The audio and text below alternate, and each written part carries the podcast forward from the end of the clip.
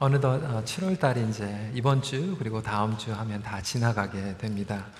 선하고 아름다운 하나님, 어, 오늘 마지막 두 번째 메시지, 다음 주까지 하면 막을 내리게 되는데, 오늘은 희생의 하나님 함께 만나기를 원합니다. 성도 여러분, 가장 위대한 사랑은 자신을 희생하는 사랑입니다.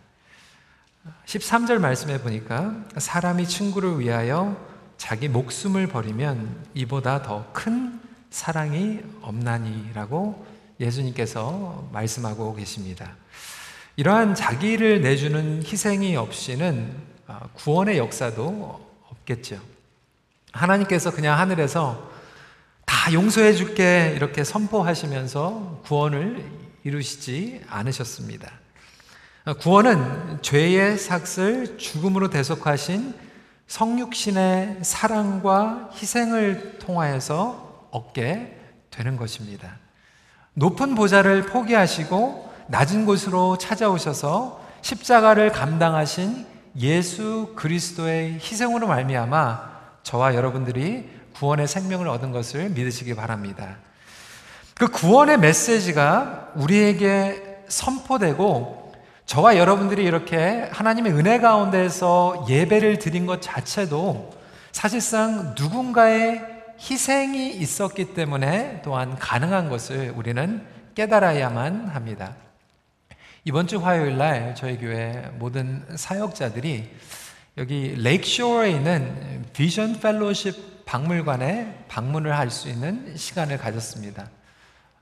정말로 모든 성도님들께 권장을 하고 싶고요. 특별히 우리 교회의 어, 장로님들, 우리 권사님들, 안수집사님들, 목자들도 그렇고 목장별로 이렇게 같이 어, 견학을 가면 참 좋을 것 같아요.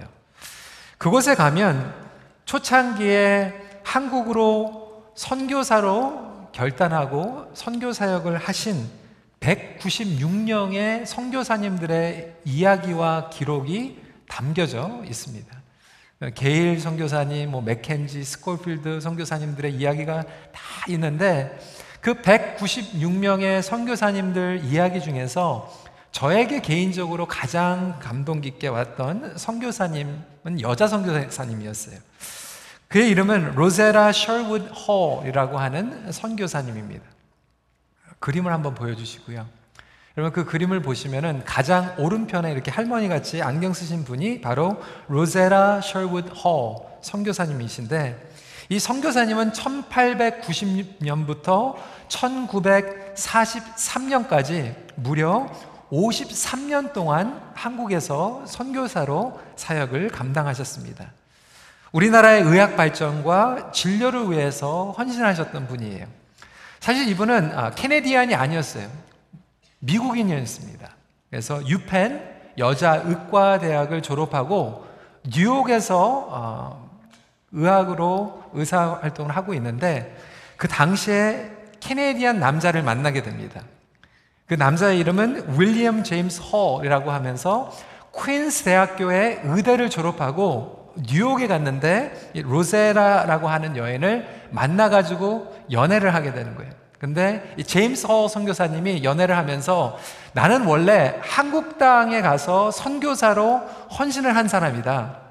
당신도 나와 함께 한국에 가서 헌신을 하고 결혼하고 같이 사역을 하면 좋겠다. 그렇게 초청을 하니까 로제라라고 하는 여인이 제임스 허를 따라서 한국에 가요.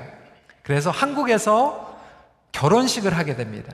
그러니까 선교사님들이 한국 땅에서 결혼한 제 1호 커플이 태어나게 된 것이죠. 그리고 나서 이제 아들을 낳게 되는데 그 아들은 그 유명한 셜우드 홀이라고 여러분 옛날에 학교 다닐 때 그 크리스마스 실 결핵 그, 수피, 아, 그 우표 모으신 기억이 나실 거예요. 그것을 시작하신 분이십니다. 그래서 셜우드 홀이라고 하는 분이 선교사의 자녀로 제 1호로 한국 땅에서 태어나게 되고 둘째를 임신하였을 때 3개월밖에 되지 않았는데 남편은 한국 땅에서 돌아가시게 됩니다. 너무나도 안타까운 일이 벌어진 거죠. 웬만한 사람이면 보따리 싸고 이제 미국으로 이제 돌아갈 터인데 한국 땅에서 평생을 바치면서 자녀를 키우고 이 셜wood 헐은 나중에 또 토론토로 보내가지고 여기 U of T 토론토 의대에서 공부를 하게 한 다음에 다시 한국으로 데리고 와서 한국에서 이 가정이 대를 이뤄가지고 무려 100년이 넘게 의료 사역을 하면서 복음을 증거하게 됩니다. 이 로세다 셜wood 허 여사는 한국 최초의 평양 맹인 학교를 설립하게 되고 경성 여자 의학 전문 학교를 만드시는데 그것이 이제 고려대학교 의대가 되게 되죠. 이렇게 한국에서 너무나도 많은 사역을 하면서 한국에서 그 당시에는 네 명의 한 명이 결핵으로 어, 죽게 되었는데 이 결핵 퇴치의 가장 앞선 가정으로 이 셜우드 헐이 한국에서 역사상 남게 되는 놀라운 일이 벌어지게 됩니다. 어, 저는 이번 박물관에 가가지고 어, 너무나도 많은 감동을 받으면서 야 정말 100년 전에 이 캐나다 땅에서 이런 수많은 선교사님들이 희생을 했기 때문에 오늘날 우리 한국 교회가 그리고 이민 교회가 변화와 성장과 부흥을 경험할 수 있었다라고 하는 것을 다시 한번 깨닫게 되었습니다. 여러분 이렇게 멀리 뭐 100년 전 그리고 먼 곳에 있는 것만이 아니라 우리의 지극히 일상적인 삶 가운데에서도 마찬가지 아닙니까? 저와 여러분들이 이렇게 하나님 안에 은혜 가운데서 예배를 드릴 수 있었던 것들은 누군가의 희생 때문에 이루어지는 것입니다. 누군가가 오늘 새벽부터 나와서 친교실에서 음식을 만들고 누군가가 몇 주 전부터 찬양을 연습하고 성가대가 모이고 예배를 구상하고 또 이런 헌신과 희생 가운데에서 우리가 함께 예배를 드릴 수 있는 것이죠. 우리 부모님들의 희생이 없으면 우리 세대는 없을 것입니다. 신앙의 선배가 있기에 그리고 우리 1세들의 희생이 있기에 2세들과 3세들이 그 열매를 따먹을 수 있는 것입니다. 그러므로 말미암아 우리가 정말 철이 들고 성장하고 성숙한다는 것은 그 희생을 인정하는 것으로만 끝나는 것이 아니라 우리도 그 희생의 자리로 한 발자국 한 발자국 나아가는 것을 의미하고 있습니다.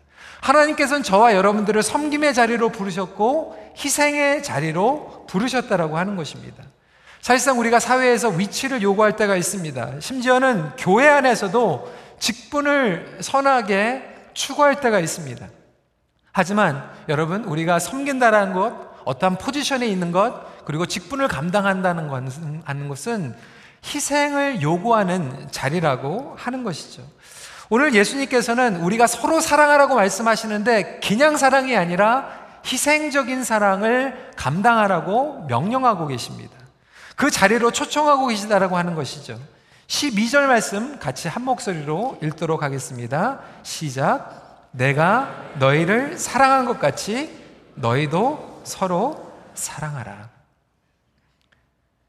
예수님께서 우리를 사랑하신 것 같이 그 희생적인 사랑을 우리가 서로에게 해야 된다라고 말씀하고 계시죠. 어떤 희생이 있을까요? 때로는 시간적인 희생이 필요하겠죠? 물질적인 희생도 필요합니다. 우리의 삶을 희생하고 때로는 누군가의 이야기를 들어주는 그 에너지의 희생을 요구할 때도 있습니다. 여러분 부부 관계가 아, 참그 로맨스에 빠져가지고 연애하다가 예, 결혼을 해가지고 사실상 신혼부부들이 제일 힘들어하는 부분이 뭐냐면 로맨스는 있는데 결혼하고 나서부터는 그냥 서로 좋다고 사라지는 게 아니거든요. 내가 죽어야 되거든요. 내가 희생을 해야지만 상대방을 온전히 사랑할 수 있는데 희생이 안 되기 때문에 부부 간에 갈등이 찾아오게 되는 것이고 사실상 부모로서 자녀들을 위한 희생을 해야지만 온전하게 우리 자녀들을 말씀으로 양육할 수 있다라고 하는 것이죠. 교회 공동체도 마찬가지입니다. 솔직히 우리가 교회 안에서 직분을 받을 때 희생을 감당하지 못하면 그냥 솔직히 인정하고 그 직분을 감당하지 않는 것이 오히려 공동체를 보면 더 이득이 있습니다. 희생하지 못하는데 우리가 어떠한 자리를 요구할 때 그것 때문에 서로가 힘든 그런 경우들을 보게 됩니다. 이렇게 희생의 사랑을 통하여서 하나님께서 우리에게 은혜를 부어주셨는데도 불구하고 희생을 통하여서 안 좋은 결과들을 경험한 분들이 다 있을 거예요. 내가 희생을 했는데 상처를 받을 때가 있었고, 희생을 했는데 실망을 얻을 때가 있지 않았습니까? 그러다 보니까 이제는 희생을 두려워하게 됩니다. 회의감이 찾아오게 되는 거예요. 그래, 이제는 희생하지 말자. 철저히 나를 위해서, 나의 식구들을 위해서, 심지어는 어떤 부모님들은 자녀들에게 우리 가족이 항상 먼저야. 다른 사람들에게 주는 것은 나중에 남으면 주는 거지, 먼저 우리 식구를 챙겨야 돼. 이렇게 말씀하는 분들도 있을 줄 모르겠습니다. 왜 이런 회의감과 상처와 실망이 찾아왔을까요?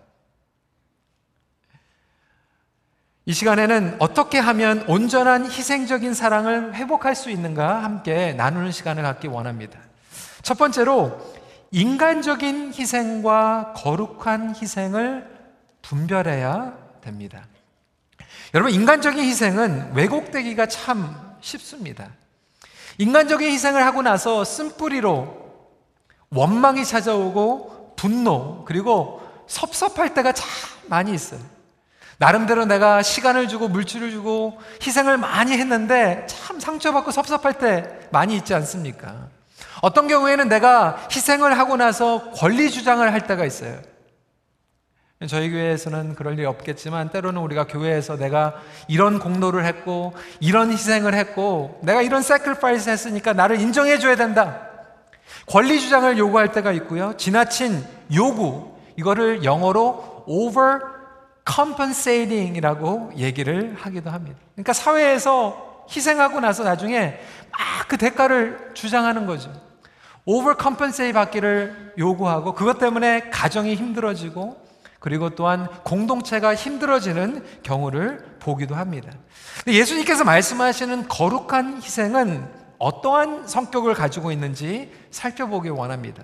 오늘 15절 말씀을 보니까 이제부터 너희를 종이라 하지 아니하리니 종은 주인이 하는 것을 알지 못함이라 너희를 친구라 하였노니 내가 내 아버지께 들은 것을 다 너희에게 알게 하였습니다.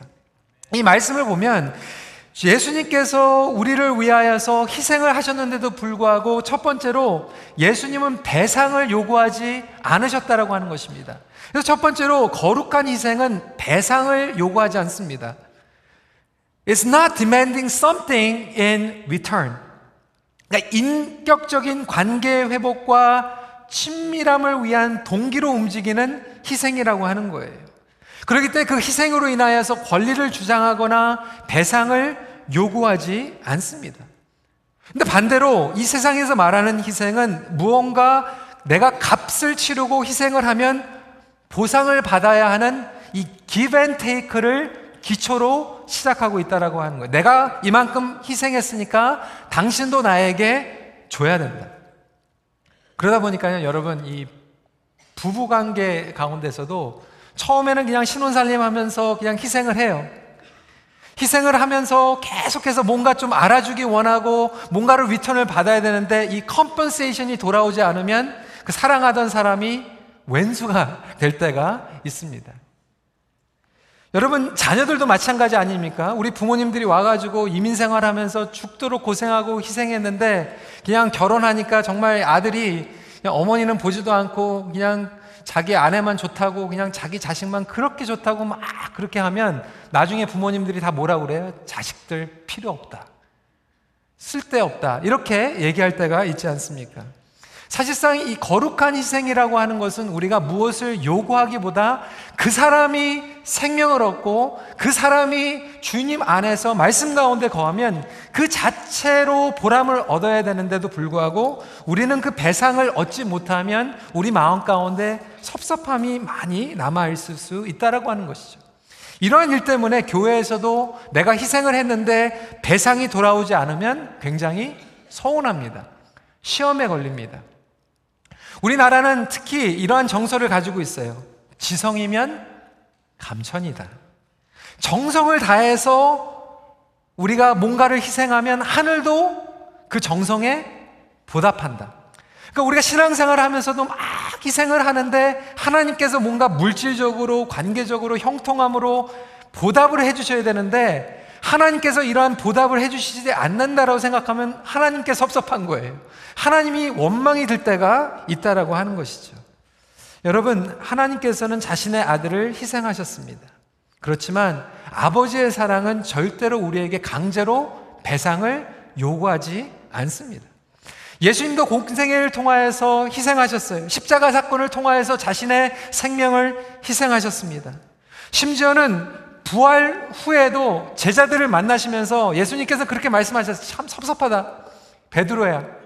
네가 나를 어떻게 부인할 수가 있느냐? 내가 목숨까지 바쳐 가지고 너를 위해 가지고 십자가에서 희생을 했는데 그렇게 말씀하신 것이 아니라 목숨까지 바치시고 부활하신 후에도 예수님께서는 끝까지 희생하시고 베드로의 조반을 챙겨 주셨어요. 두 번째로 거룩한 희생은 자기 성취를 위한 목적으로 하지 않습니다. It is not self-fulfilling. 네, 여러분, 인간적인 희생은요, 사실상 자기 중심적인 희생일 때가 많이 있습니다. 우리 부모님들 한번 솔직히 생각해 보세요. 우리 부모님들이 자녀들을 위해서 희생하지, 희생 많이 하지 않습니까? 우리 캐나다에서 사시는 분들은 애들 운전해 주니라고 그냥 시간 다 지나가면 희생하잖아요. 근데 정말 깊이 생각하면 우리 부모님들이 그렇게 학비대 주고 희생하는데 뭐를 원하냐면 그렇게 해서 자녀들이 내가 원하는 대학교에 가고 내가 원하는 직장에 가서 내가 원하는 삶을 살아가기 위한 나의 중심적인 희생일 때가 많이 있지 않습니까? 물론 그렇지 않은 경우도 있겠지만 사실상 많은 경우에는 내가 희생을 하는데 나의 의지와 나의 꿈과 나의 비전을 쟁취하기 위한 희생일 때가 많이 있다라고 하는 것입니다. 때로는 어떤 분들은 막 잘 도와주세요. 막 갖다 주세요. 그런데 그 동기가 자신을 희생하기 위한 동기가 아니라 자신의 우월감을 나타내기 위해서. 나는 이런 사람이야. 나는 이렇게 능력이 있는 사람이야. 나는 당신보다 더 높은 사람이야. 더 경제적으로 여유가 있는 사람이야. 그래서 그런 사람이 희생하고 도와주면요. 이 은혜로 다가오는 게 아니라 굉장히 마음이 좀 기분이 나쁠 때가 있어요. 여러분 그런 경험 안 해보셨어요? 우월감 가운데에서 희생을 하는 거죠. 자존감을 위한 희생을 할 때가 있어요. 때로는 우리가 체면 때문에 하는 희생도 있습니다. 제가 예전에도 말씀을 드렸지만 한번 제가 어렸을 때 교회에서 시험거리가 있었어요. 성전 건축 헌금을 하는데 그냥 기도하고 그냥 하나님께서 마음 주시는 대로 그냥 작정해 가지고 헌금하면 되잖아요. 근데 교회에서 시험거리가 된 게 그냥 순서대로 이제 우리 당회서기부터 이렇게 나오라고 한 거예요. 장로님부터 먼저 책에다가 헌금할 금액을 쓰십시오. 그러니까 당회서기가 체면이 있으니까 큰 금액을 쓰셨어요. 그 다음 장로가 이렇게 딱 와가지고 보니까 그 앞에 있는 장로님이 또 어마어마한 금액을 써가지고 또 체면이 있으니까 또 어떻게 해요? 또 비슷하게 또 금액을 쓴 거죠. 순서대로 다 체면대로 이렇게 금액을 썼는데 나중에 주일 예배가 끝나고 집에 가가지고 제정신이 돌아오니까 이거, 이거, 이거 체면 때문에 쓴 거거든요. 기쁨으로 써야 되는데 체면 때문에 하다 보니까 나중에는 시험거리가 돼가지고 막 교회가 힘들어지는 그러한 경우들도 보게 됩니다. 여러분, 이런 모든 것들이 자기를 만족시키기 위한 자기중심적인 희생이에요. 나의 의, 나의 열심 때문에 하는 희생이 얼마든지 있을 수 있다라고 하는 거예요. 여러분 이번 주에 우리가 말씀을 보면서 사사기 11장에 입다가 누구를 희생시킵니까? 자기 딸을 희생시켜요. 하나님께서 시키지도 않았는데 자기가 희생하고 나서 억울하게 생각하고요. 자기가 그렇게 희생하고 나서 나는 이런 사람이야 그래가지고 자기 민족들에게 권리를 주장하게 되고 오히려 사람들에게 자기의 위치를 내세우면서 갑질을 하기 시작한다라고 하는 거예요. 세상에서는 자기가 희생을 많이 하고 나서 내가 희생 많이 했으니까 내가 군림해야 되겠다. 내가 희생을 많이 했으니까 나는 이런 것을 받아야 될 자격이 있다라고 하면서 오히려 희생 많이 하는 사람들이 다른 사람들을 얕잡아 보고 갑질을 하는 그런 일들이 많이 있지 않습니까? 여러분 그런 희생은요 하나님께서 받지도 않으시고 기뻐하지도 않으신다라고 하는 것입니다. 그런데도 불구하고 우리는 하나님께서 시키시지 않은 희생을 가지고 내가 내 체면 때문에 내 중심적으로 내 육심 때문에 하고 나서 힘들어하고 시험에 빠지는 경우들도 있지 않습니까? 세 번째로 거룩한 희생의 참대 가치는 평가절하 되지 않습니다. 여러분 이게 무슨 뜻인지 아세요? 저도 잘 모르겠어요. 영어로 저는 그냥 더 쉽게 sacrifice is not spoiling. 근데 이 spoiling을 막 네이버 국어 사전으로 막 찾아보고 찾아보는데 그래도 가장 비슷한 말이 평가절하. 이건 뭐냐면 그 값을 값싼 것으로 만들어 버린다라고 하는 거예요. 거룩한 희생의 은혜의 가치는 절대로 사라질 수 없습니다. 디트리히 본회퍼는 제자들을 통하여서 하나님의 값비싼 은혜의 희생을 값싼 은혜로 만들어 버리는 오늘날의 그리스도인들을 지적하고 있습니다. 여러분, 그 하나님의 은혜를 깊이 경험하지 못하는 사람들은 이 은혜를 가지고 하나님의 희생을 당연시 여기는 유혹과 위험에 빠질 수 있다라고 하는 거예요. 그래서 우리 부모님들이 막무가내로 우리 자녀들을 위해서 희생할 때가 있어요. 근데 여러분, 우리 자녀들이 그렇게 희생하니까 변합니까? 스포일 됐다가 굉장히 많아요. 너무나도 창피한 이야기지만 저는 어렸을 때 저희 어머니가 가장 좋아하는 부분이 그 배를 저한테 이렇게 배를 잘라가지고 깎아가지고 주시면 저희 어머니는 그 씨하고 그 꼬리가 있는 거를 제일 좋아하시는 줄 알았어요. 제일 맛있는 걸 저한테 주시고 제가 엄마, 엄마는 왜 그것만 먹어요? 어렸을 때니까 그러니까 엄마는 그 부분이 제일 좋아서. 저는 정말 저희 어머니는 그걸 좋아하시는 줄 알고 나중에는 어머니 그거 드세요. 예, 철이 나고 생각해 보니까 그게 어머니의 희생 아닙니까? 근데 여러분, 우리가 철이 안 들고 정말 그것을 이해하지 못하고 미성숙하면요. 다른 사람들이 그 희생을 하는 것을 당연시 여기고 스포일 될 때가 너무나도 많이 있어요. 오늘 교회 안에서도요, 여러분, 우리가 신앙생활을 조금 더 안 믿는 분들, 그리고 교회에서 시험, 그리고 또 어려운 분들을 위해서 더 잘 섬기기 원하는 그런 마음으로 이런 여러 가지 어, 생활들 그리고 서비스를 하는 것도 중요하지만 어떤 면에서는 우리가 그런 것들 때문에 우리가 신앙생활 가운데서 스포일되는 경우들도 있다라고 하는 거예요. 한 번은 우리 EM에서 교회 나오지 않았던 분들, 성경책을 가지고 있지 않은 분들을 위해서 성경 봉독을 하는데 이제 그 성경 말씀을 이렇게 파워포인트로 올렸어요. 근데 그러다 보니까 이게 너무나도 이제 당연시 여겨지니까 이 성경책을 이제 가지고 나오지 않게 되는 거죠. 성경책을 가지고 나오지 않으면서 성경책을 가지고 나오지 않으니까 때로는 말씀이 보이지가 않을 때 막 거기 안에서 막 complain을 하게 되는 거예요. 안 믿는 분들, 성경책을 안 가지고 오신 분들이 그래도 하나님의 말씀을 접할 수 있도록 이렇게 편하게 도와주는 것은 좋은데 그러다 보니까 우리의 신앙생활이 점점 그 편한 것에 used to가 돼가지고 신앙생활 하면서 10년이 되고 15년이 되는데 내 성경책을 가지고 다니지 않고 내 성경책을 열어보지도 않아도 되는 것처럼 우리가 신앙생활을 할 수 있는 유혹에 빠질 수도 있다라고 하는 것입니다. 여러분, 그러다 보니까 막 섭섭해가지고요. 나중에는 그래. 아까도 말씀드린 것 같이 아, 희생할 필요 절대로 없어. 자식들을 위해서도 고생할 필요 없어. 이렇게 정반대로 나아가는 분들이 있지 않습니까? 여러분, 그것도 건강하게 아니라고 하는 거예요. 여러분, 그렇다면 거룩한 희생이란 무엇입니까? 거룩한 희생은 하나님의 충만함으로부터 흘러나오는 희생입니다. 온전한 희생은 충만함에서부터 시작한다라고 하는 거예요. 모든 종교가 다 희생을 강조합니다. 여러분, 희생이 없는 종교는 없어요. 그런데 다른 종교와 기독교의 진리의 희생은 다른 것이 무엇인가? 여러분, 다른 종교는요, 비움을 통한 희생을 강조하고 있어요. 심지어는 이슬람 테러리스트의 지하들을 보면 과격한 희생을 통하여서 우리가 낙원에 들어갈 수 있다라고 얘기하는 거예요. 다른 종교에서 얘기하고 있는 것은 이런 메시지죠. 우리가 먼저 희생하면 신에게 갈 수 있다. 근데 하나님께서 우리에게 말씀하시는 진리는 뭐냐면 하나님께서 먼저 희생하시고 다가오셨다. 저와 여러분들이 그 하나님의 사랑을 경험할 수 있었던 것은 하나님께서 먼저 희생하시고 하나님께서 먼저 우리에게 다가오셨고 하나님께서 우리를 먼저 충만함으로 채워 주심으로 말미암아 그 충만함이 차고 넘쳐서 우리도 다른 사람들에게 나눠 주는 희생을 감당할 수 있다라고 하는 거예요. 기독교 희생은 사랑의 충만한 가운데서 이루어지는 희생이에요.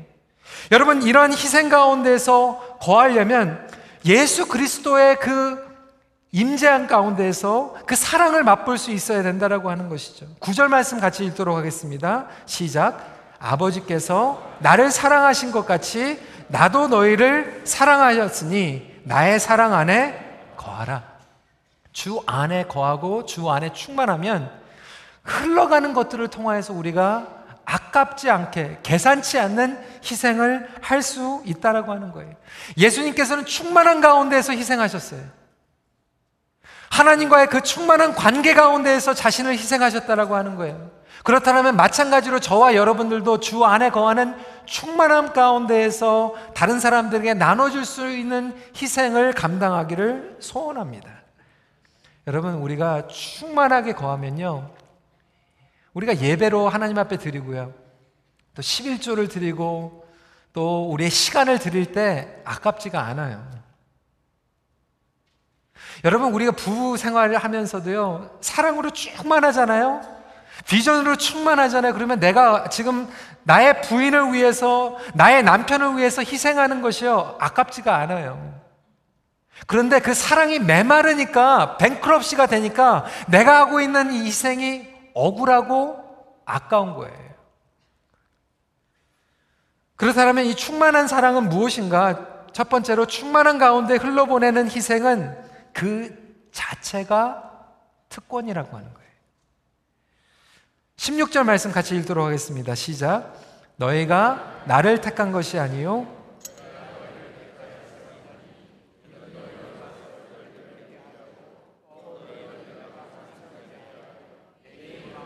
주께 무엇을 구하든지 다 받게 하려 함이라.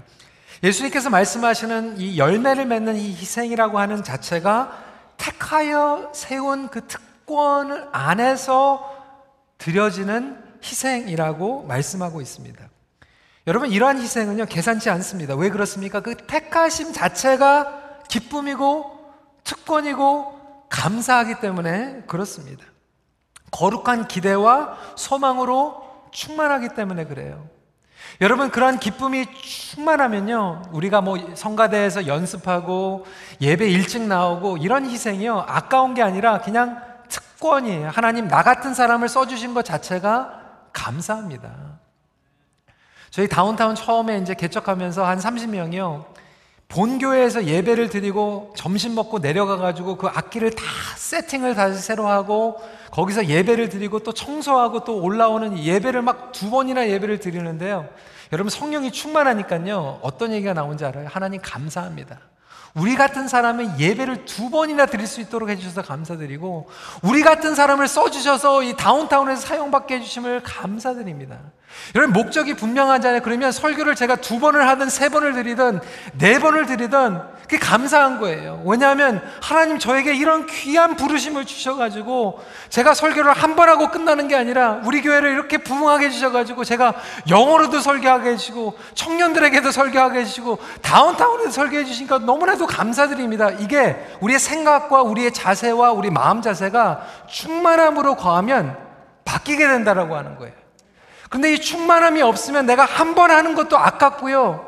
왜 하나님 나를 찍어가지고 저 사람은 놀고 있는데 저 사람은 아무것도 안 하고 있는데 왜 저를 이렇게 시키십니까? 그러면서 우리가 봉사하는 것과 억울하게 느껴지고 정말로 왜 하나님께서 나만 사용하시나 이렇게 생각이 뒤집어서 들 때가 있다라고 하는 거예요. 여러분 메마른 가운데서 희생하면요 억울하고요 정말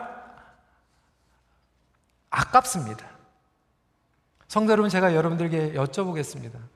여러분의 배우자를 위해서 지금 어떠한 희생을 감당하고 있다라면 억울합니까? 아니면 특권이라고 생각이 됩니까?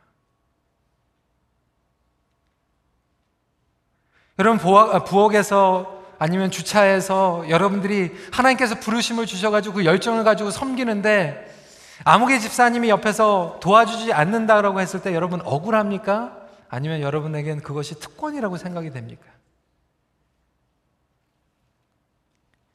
부모들이 자녀들을 정말로 사랑하면요, 자기 집에 그냥 몇만 불, 아니, 수십만 불을 투자해도 아깝지 않는 이유가 무엇입니까? 거룩한 기대가 있기 때문이 아닙니까? 소망이 있기 때문에 그런 거 아닙니까? 마찬가지로 하나님께서 우리에게 충만함을 주신다면 그 믿음의 기대와 소망으로 나의 희생을 계산치 않게 된다라고 하는 것입니다. 11절 말씀에 지난주에 저희가 함께 나누었지만 내가 이것을 너에게 이루면 내 기쁨이 너의 안에 있어 너의 기쁨을 충만하게 하려 합니다. 저는 우리 모든 성도님들이 하나님께서 주시는 그 부르심 가운데 감당하는 희생을 특권으로 생각하고 프리비지로 생각하고 응답할 수 있기를 간절히 소원합니다. 두 번째로 충만한 가운데 흘러보내는 희생은 예수님만을 드러냅니다. 이는 너희로 가서 열매를 맺게 하고 또 너희 열매가 항상 있게 하여라고 말씀하고 계신데 그 열매는 무슨 열매입니까? 궁극적으로 예수님을 드러내는 열매예요. 예수님을 드러내는 희생이라고 말하고 있습니다. 여러분, 우리가 희생을 하면서도요, 예수님을 드러내지 못하는 희생들이 얼마나 많이 있습니까?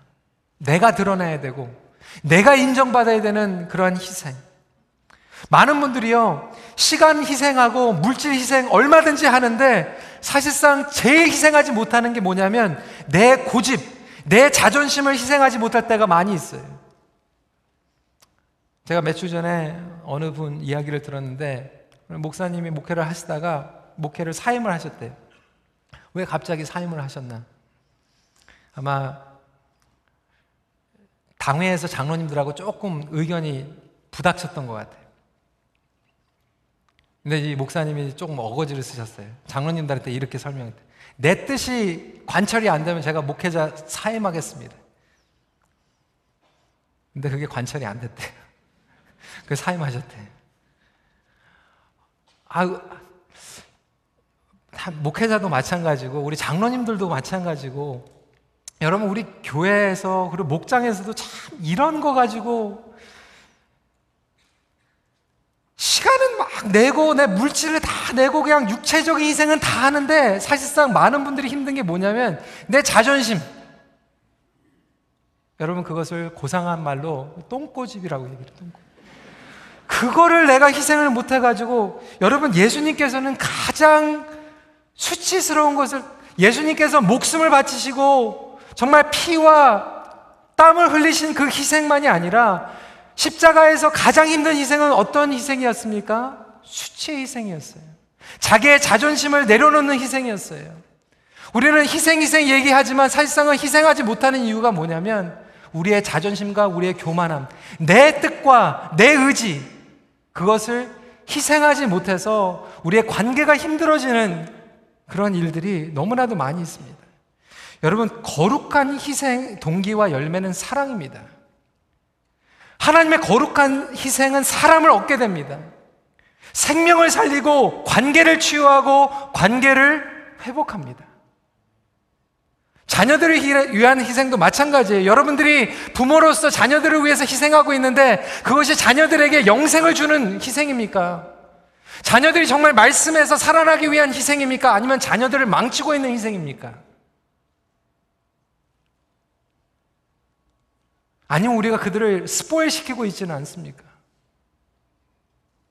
내 자존심 때문에, 내 꿈 때문에, 인간적인 희생은 다 감당하고 있지만, 거룩한 희생 가운데에서는 내 자신이 먼저 내 자아를 죽이지 못하는. 인간적인 희생은 엄청 많이 했는데 돌아오는 것은 섭섭하고 서운하고 쓴뿌리만 있고 아픔만이 있다라면 오늘 성령님께서 우리 자신의 고집과 자존심을 다 내려놓고 주님의 거룩하신 희생을 조금이라도 닮아갈 수 있는 저와 여러분들이 되시길 간절히 소원합니다. 제가 왜 이렇게 말씀을 드리냐면 제가 안 돼요. 제가 그런 희생이 부족해요. 꼭 하나가 부족하더라고요. 제 이름이 보니까 희생이 아니라 희송이에요. 그 하나가 부족해가지고. 저만 그런 게 아니라 여러분 마찬가지 아닙니까? 우리가 그 희생을 감당하고 싶지만 저와 여러분들이 안 돼요. 짧아요. 이 거룩한 희생은 십자가가 없이는 안 된다라고 하는 거예요. 위대한 희생은 십자가의 거룩한 희생이에요. 거룩한 희생은 자신을 부인하고 예수님만 드러냅니다. 십자가는 우리에게 주시는 하나님의 사랑과 희생의 약속이에요. 그렇다면 우리가 다시 한번 생각해 보면 과연 나의 안에는 십자가의 능력이 있는가?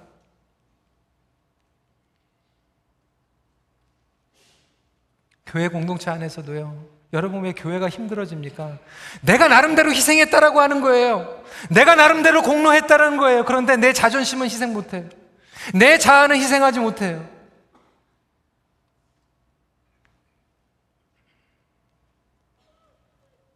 고부 간의 갈등, 부부 간의 갈등, 사회에서 갈등도 다 마찬가지예요.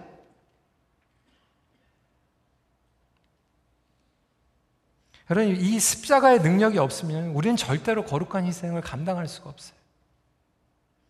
그렇다면 내 안에, 우리의 가정과 목장 안에 예수님의 충만함이 흘러나가는 희생이 있는가? 여러분, 저희가 이번 주, 다음 주에 무궁화 양로원 이 캠페인 하는 것도, 모금하는 것도 마찬가지예요. 우리 교회에 전혀 득이 되는 게 없어요. 오늘날 많은 교회들이 더 큰 건물, 더 큰 장비들 얻기 위해서 헌금은 잘하지만 우리 교회에게 퍼스널하게 이익이 오지 않는 그러한 모금들 참 힘듭니다. 과연 우리가 선교지에 지역사회에 우리에게 돌아오는 보상이 없을 때 그 선하심을 흘려내보낼 수 있는가? 아니면 우리끼리 좋은 교회인가? 우리끼리 좋은 가족인가? 우리끼리 좋은 목장인가? 과연 우리는 생명을 얻고 사람을 살리는 공동체인가? 저는 오늘 이 말씀 선교사님의 이야기로 시작해서 선교사님의 이야기로 마무리하고자 합니다. 여러분 실제로 있었던 이야기예요. 지난달에 여기 옥빌에 있는 하베스 샤플 유명한 교회죠. 캐네디언들이 많이 참석하는 교회입니다.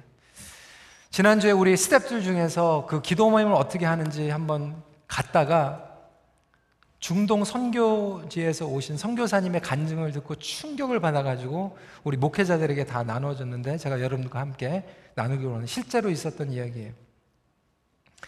한 목회자 가정이 중동의 미존도 종족에 복음을 전하러 장기 선교사로 파송을 받게 됩니다.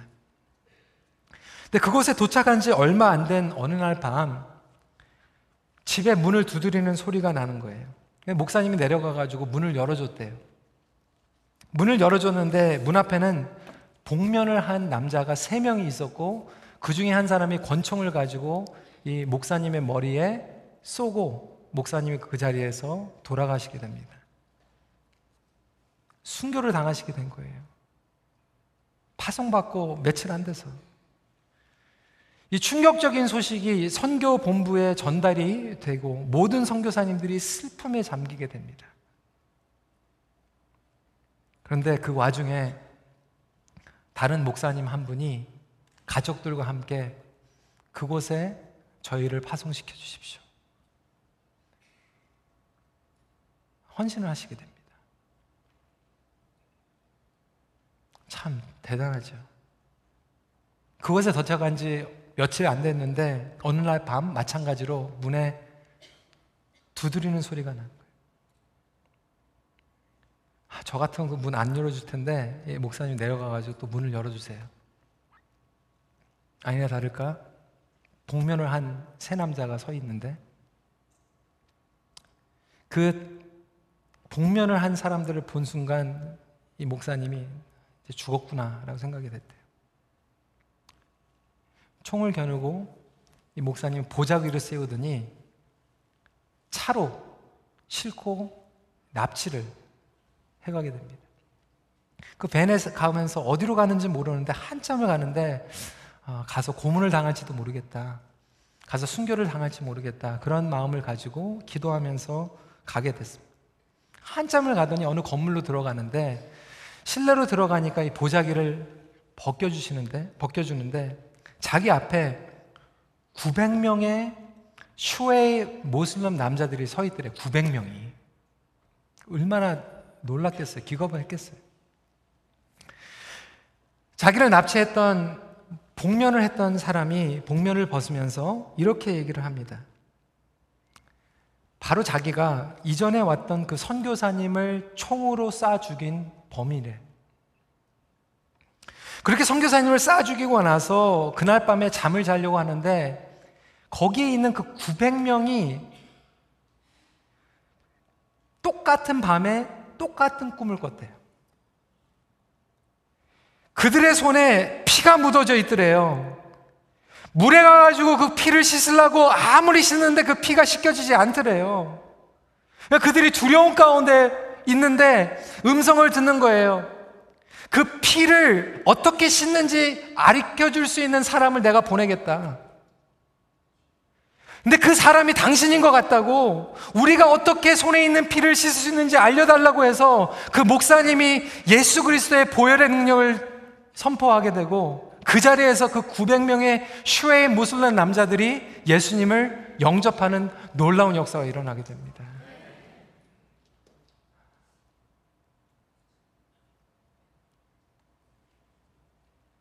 저는 그 간증을 듣고 충격에 빠지죠. 그 전에 순교하신 그 목사님도 대단하시지만 그 얘기를 듣고 똑같은 지역에 본인이 희생하시겠다고 간 그 선교사님. 그 선교사님 지난달에 여기 옥비에 와가지고 선교를 간증을 하셨어요. 성도 여러분, 거룩한 희생의 열매는요, 우리의 생명이 다 한 후에도 거룩한 열매를 맺을 줄 믿으시기 바랍니다.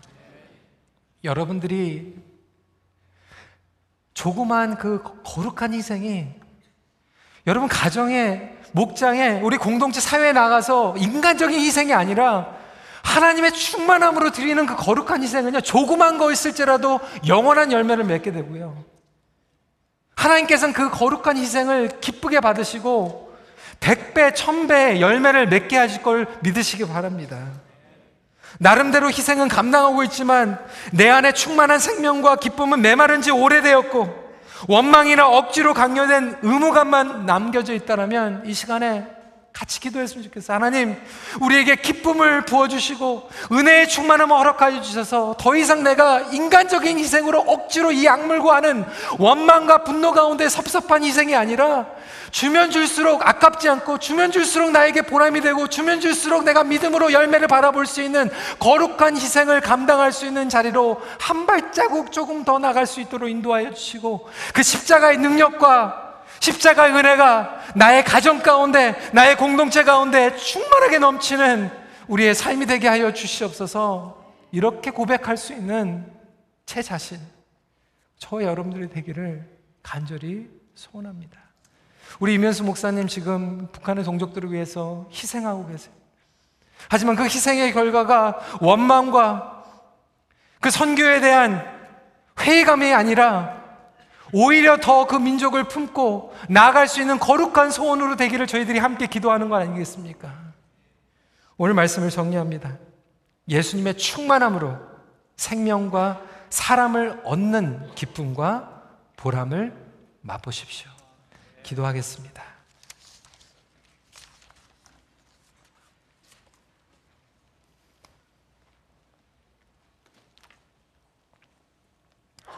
여러분, 우리의 마음이 그렇게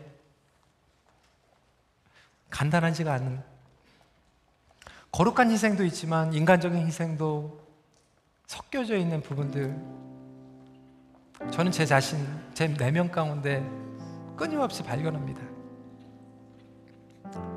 내가 그래도 이렇게 했는데 왜 알아주지 못하지? 나는 그런 뜻이 아니고 열심히 했는데 왜 다른 사람들은 그것을 오해하지? 왜 다른 사람들은 그것을 인정해주지 않았지?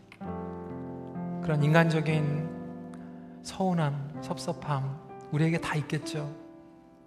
우리 부모님들, 우리 1세대들, 우리 신앙의 선배들 그런 마음 가운데서 그래도 다시 십자가에 나아가고 다시 우리의 마음을 주님 앞에 올려드릴 때 성령께서는 말씀을 통하여서 우리의 마음을 주님을 향하게 하여 주시고 거룩한 희생으로 닮아가게 하여 주실 것을 믿습니다. 그렇다면 여러분, 여러분 마음 가운데 있는 그 인간적인 마음들, 인간적인 희생들 좀 내려놓고요.